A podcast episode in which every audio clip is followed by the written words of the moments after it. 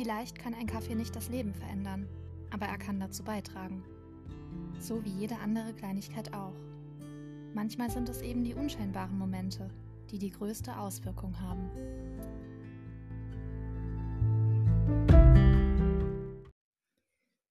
Worum geht es in Vampire, die Bellen beißen nicht? Es geht um die Privatdetektivin Caitlin, die einen Routineauftrag annimmt und nicht weiß, worauf sie sich einlässt.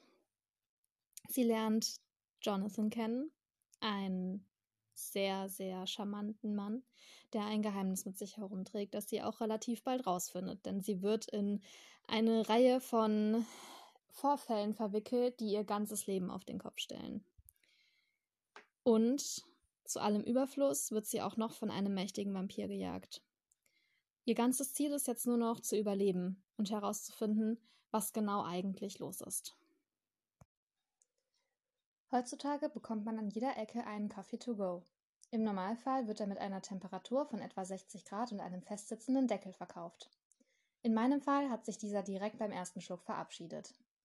Nun weiß ich genau, dass die Temperatur des Kaffees aus dem kleinen Donutladen gegenüber von Connors Tankstelle an die 100 Grad herankommt. So beginnt Vampire, die Bellen beißen nicht von Christine Thomas.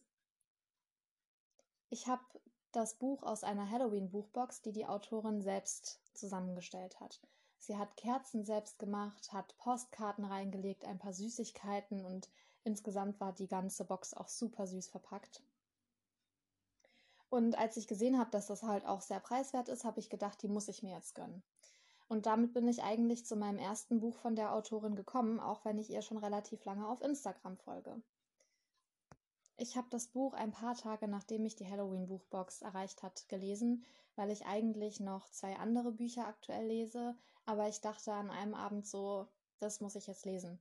Und ich habe angefangen und ich habe am ersten Abend ungefähr die Hälfte des Buches gelesen und am nächsten Morgen die andere Hälfte. Also wirklich innerhalb weniger Stunden habe ich diese ganze Geschichte durchgesuchtet. Ich konnte gar nicht mehr aufhören zu lesen und das ist mir echt schon lange nicht mehr passiert.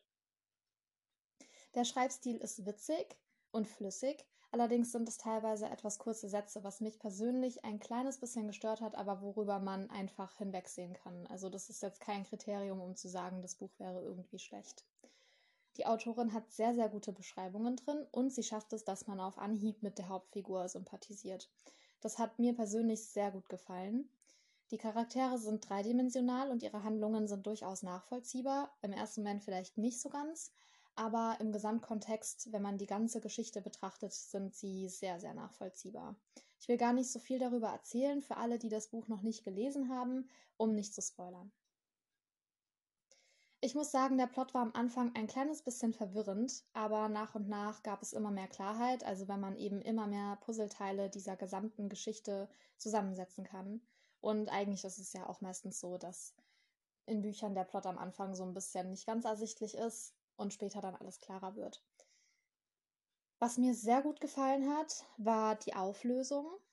Ohne groß zu spoilern, sie ist schlüssig und absolut zufriedenstellend und ich werde definitiv noch mehr von der Autorin lesen.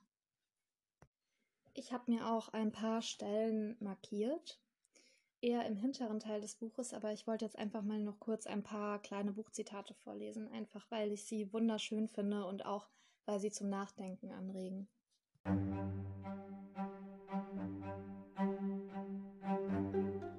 Ich habe als eine der wenigen die Möglichkeit bekommen, einen Blick in die Vergangenheit zu werfen und dabei feststellen dürfen, dass jedes Ende nur ein neuer Anfang ist. Zu lügen ist ein gefährliches Spiel. Es ist wie russisches Roulette. Man weiß, dass einen die Wahrheit jederzeit treffen kann. Man weiß nur nicht, wann das sein wird. Vielleicht ist all der Schmerz, den er der Welt zufügt, nur ein Spiegelbild seines eigenen Leids. Jeder geht anders mit verletzenden Wahrheiten um. Manche nehmen sie einfach hin und leben damit, und andere verlieren den Kopf und verfallen in Raserei, um diese Wahrheit im Keim zu ersticken.